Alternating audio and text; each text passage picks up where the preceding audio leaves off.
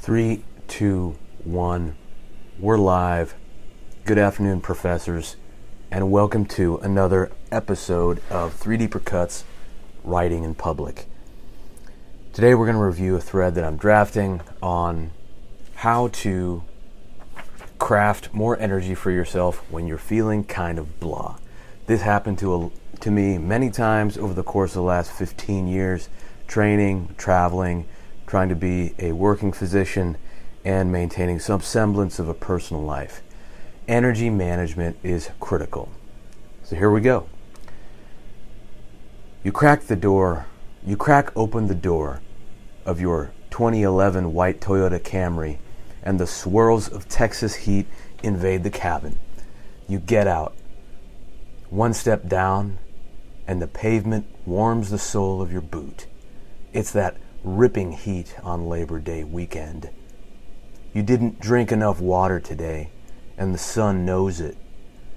You ate a few extra cookies with the post tumor board cortisol wave. You're feeling blah. But you don't have to feel this way all afternoon. Six effortless tactics for energy when you're feeling blah. Number one, scotch. Pull out your finest scotch. You know, the stuff you keep around for the holidays, or a January blizzard, or today, a gloomy Labor Day weekend. I pull out my 12 year Glenfarclas and set it on the kitchen counter. But I don't pour it, I just look at it for a second. I acknowledge the easy path would be to throw back a few of these and put on some music. There. Now you acknowledged it.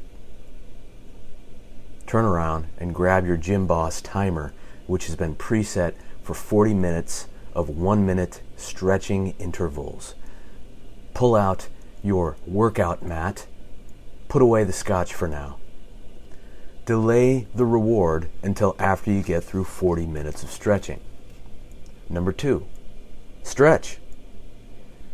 With a desk job, there are a few classic patterns of muscular compensation which occur tight hips decreased thoracic spine mobility, tight calves, tight hamstrings, weak glutes, weak abdomen, weak lower traps and rhomboids. Pick a timed session using an offline digital timer or an old school analog timer. If you must, put on a podcast or some music. Ideally, a quality stretching or yoga session should be free of excess stimulation. I like the Gym Boss timer because you can set it and roll into a stretching routine without having to think about anything. You start doing some deep lunges and hamstring stretches, maybe a downward dog or two. For each two minute hold, paired with deep breathing,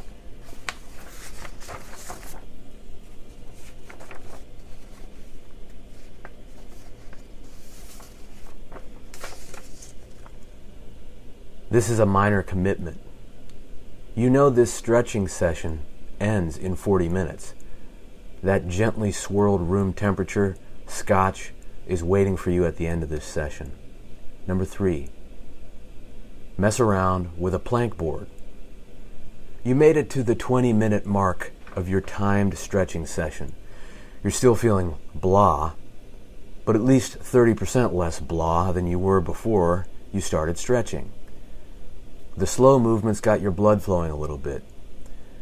With 20 minutes left, you stand on your plank board. This affords you a nice, deep calf and soleus stretch for the next two minutes. Since you're up on the plank board, or slant board, already you turn around and do 20 single leg raises on each side gently warming up your vastus medialis and working some mobility into your ankles. There's still 15 minutes left. Your blood is already primed, so you move into 20 body weight squats angled forward on the plank board. You get a nice warm feeling in those quads. You exhale deeply when you come up to the top of the movement. At this point, you've forgotten about the scotch entirely. Pizza and wings are a distant memory. Now you want to move. Number four, foam rolling. With 10 minutes left on the Gym Boss timer, you lie back on your foam roller. You lean back and forward, opening up your thoracic spine with each movement. Then do a minute on the front and sides of your legs. You're getting more energy. Think about the last time you felt blah. Each time you made one minor improvement. With the years you've with the years you've crafted an effortless sequence of physical activities which move you slowly away from being blah and into the okay to medium energy level. This is good. Five minutes left. Number five, do some abs. With the remaining five minutes, you notice that from the foam rolling, you are already in the supine position. So you may as well do a low pressure set of 60 slow, smooth bicycle crunches. Nobody's watching.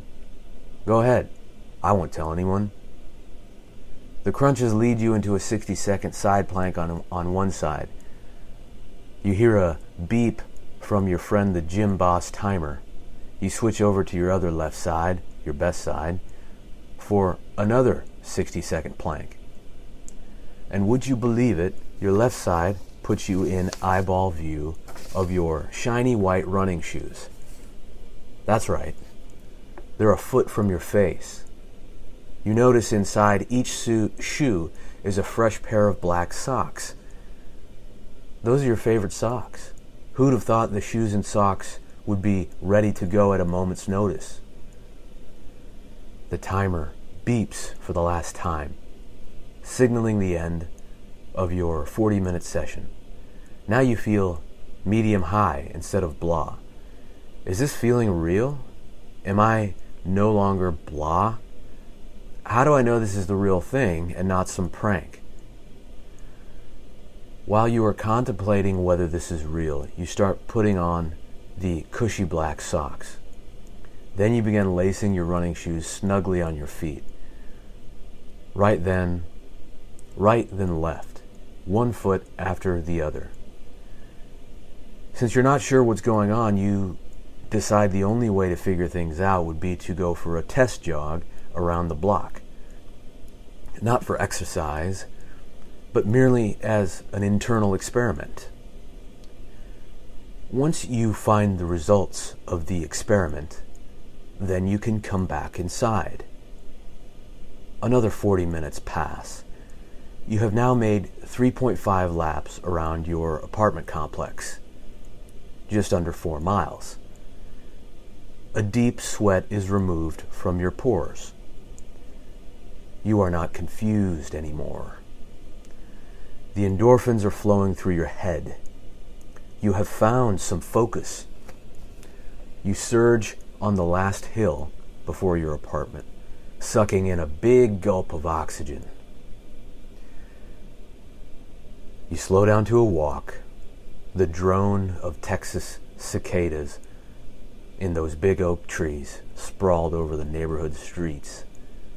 You round the corner and bounce up the stairs to your apartment the pristine cool of the air conditioned of the air conditioning envelopes you. It's almost euphoric. You kick off your shoes and head to the kitchen fridge. Pull out the glass pitcher of water. Pour a tall glass for yourself. You can feel the chilled water each centimeter down your esophagus. And when you turn around to set down your glass, you see the fine the bottle of fine scotch. It looks beautiful, that clear amber color.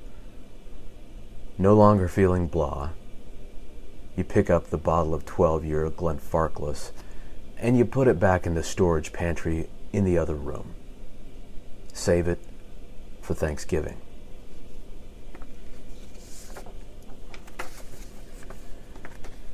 There you go. That's a little piece that I drafted about a week and a half ago, and I'm sharing what I write on this podcast channel. I've accepted the fact that perhaps the first hundred episodes of these I do are not going to be perfect, but this is a medium that I'm committed to exploring over the next five years, and I hope you'll join with me. So, thanks for listening to an episode of Three Deeper Cuts Writing and Building in Public, sponsored by the Three Deeper Cuts LLC Publishing Company. Stay tuned for more content about how to survive medicine, the practice of surgical pathology, and tips and tricks that I've learned over the years to stay organized and stay fit. Take care.